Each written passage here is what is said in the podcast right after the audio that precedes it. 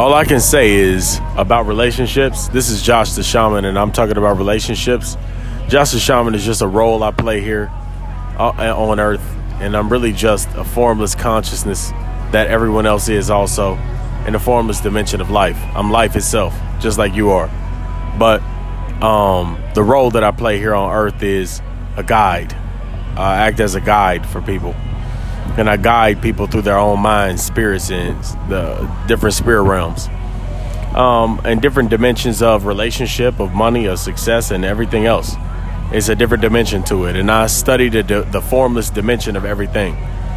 And when it comes to relationships, there's a dimension of the relationship which is called the emotional dimension, and that emotional dimension is what types of emotions, what range of emotions am I getting from this relationship or is being generated from this relationship. And I personally have an opinion on what relationship you should have. You should have a relationship that makes you nervous, makes you question yourself, makes you feel like you may not be may not be good enough, may not be adequate enough. You should try, you should talk to a person who's not quote unquote even on your level, but somebody who you don't know if you're worth it. It makes you question yourself and when you question yourself, you can become more solid in yourself and grow into the relationship uh, in confidence and certainty. And the other person should be equally nervous to talk to that person. It, it should be nerves. I think that where there are no nerves, there is no challenge, there is no new anything, there is no growth and no expansion, no excitement, no enthusiasm, no curiosity. And without playfulness, excitement, curiosity, attentiveness, awareness, there is no relationship, there is no life, there is no energy. And from my experience, I've been looking at relationships from uh, a perspective that says, get the person who you know won't leave you. And that's living in a place of scarcity. And getting into those relationships, in my experience, has led to me breaking a woman's heart. And I don't want that. I don't want to break a woman's heart. Um, it's because, and it's not because she wasn't amazing, and an amazing person but it was because she didn't believe she was amazing. And she felt like she was less and um, wasn't willing to face that challenge of herself. And that would have been the thing that made the relationship be what it needed to be. And and um, she wasn't willing to find herself and be herself all the way without me and be a person without me. That was scary to me. And that wasn't just scary but it was damaging to the relationship uh, and the reason it was damaging to the relationship is because I wasn't excited. I didn't reciprocate. I didn't reciprocate the same energy. I didn't have the same investment. I didn't have the same uh, vulnerability involved. I didn't have the same anything because I didn't need to. It was a. It was a. Um, I, I wasn't nervous, so it was something I knew I could get. It was something I knew I could do, and that's playing it safe. And anytime, uh, anytime a person plays it safe, there's just no way that they're going to get the unbelievable things of life because they don't live in the realm of mediocrity and sameness, averageism, and uh, boringness. It has to be risk involved emotionally. It has to be risk involved mentally. There has to be risk involved physically. There has to be risk. There has to be risk involved, and it has to be tension. And it has to be a nervousness. There has to be nerves. And if the nerves are there, and your desire and clarity of what you want and who you are supersedes those nerves, those nerves will drive you. They will drive you if you know what you want, if you know this thing is what you want. And um it's just a it's just a beautiful revelation to see that in order to have a beautiful relationship, I need to be nervous. And that's something that I realized about myself. I don't know if it's true about everybody else, but I recommend you look into that. If you have been bored in relationships and got through with people, I think that you should uh, reevaluate what it is that you want in a relationship and see if what you've been going after is actually what you want. What I realized was the women who I was talking to and the women I was going after, I didn't even want. They just were the ones that I could get, and I knew I could get. So I would wait on. I mean, I would have obvious, glaring signs that they liked me and they wanted me, and and uh, it was no curiosity. It was no. It was no mystery. It was just I knew already. And since I knew already, it was easy. But staying in the realm of what you know is staying in the past.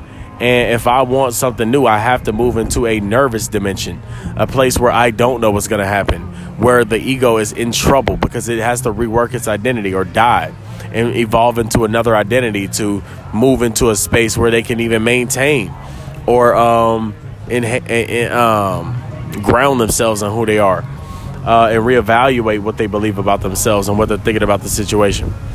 Um, this is this is major. This is a major. This is major differences in in life, and you know, the way that I approach, I'm approaching this life right now inside of me, is where I where I dwell. I dwell on the inside, and I maintain a freedom. I asked three questions. Well, my friend asked me three questions the other day. He said, uh, "If you could be doing one thing, I, I, I don't, I don't want to murder the." I don't want to massacre the the actual practice, but it was three questions, and it went something like this. He asked me first, "What is it? If I had the the perfect scenario, that would be the peak of all experiences. What would that experience be that I that I needed to make this uh, unbelievable life? That one thing." And my response was a un, an unbelievable, an unbelievably attractive magnetic relationship I cannot get my mind off of. That drives everything else I do in my life. Just that. That beautiful, magnificent relationship that I've developed myself into being the person who can not only have that relationship but thrive in that relationship. That would prove that that was it. And then the next question he asked, he said, "What feeling inside would that give you if you had that?"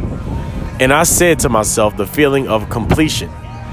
And that sounds super bad that a woman is going to complete you, Josh. No, that wasn't it. I felt the feeling of completion because I completed the mission on the inside of doing what it was I was deeply afraid of, which is playing the game of life on the edge and where I'm nervous. And so when I while I'm nervous, me being nervous about approaching a person and me being nervous about the girl who I want and not only being nervous about it but going into it with those nerves knowing that this is it this is what i want that type of experience is different than any other experience i've had. And that would overcome my greatest fear of being inadequate for love being unlovable by the most loving person the most beautiful woman. That was that has been my greatest fear. Will i ever be enough to be loved will I ever be enough to be loved? And the epitome of love to me is an intimate relationship. And that intimate relationship has been the greatest fear of my life. I have been scared of the very thing I wanted for a very long time. And that's why it's so exciting to me. That's why it's so real to me. But that question, those couple questions, uncovered what I really have been doing. I noticed in the last three years, I haven't even been with anybody who I'm excited about. I haven't in the last three years. I, in the last three years, I have not even been with anybody I've been excited about at all, and that is uh, that is I'm not I'm not just saying that either. That's a real statement. I haven't been excited, and I don't know how I could be in a relationship if I'm not excited about the relationship. It's impossible for me to have that, but what really what really is going on is I was playing low. I was playing below my means. And the reason I was playing below my means is because I knew what it was. I was safe there. But now, safe is out of the window. Safe is completely out of the window. I will never be safe again. I don't even want to be safe. There's no possibility that I'm playing it safe. I want to be nervous doing everything that I do. I want to be nervous in my relationship. I want to be nervous in my business ventures. I want to be nervous in everything because that is that requires me to um, really overcome myself, and I love that. So, if this helped you, let me know. Uh, leave a voice note. It could be amazing for you too. Peace.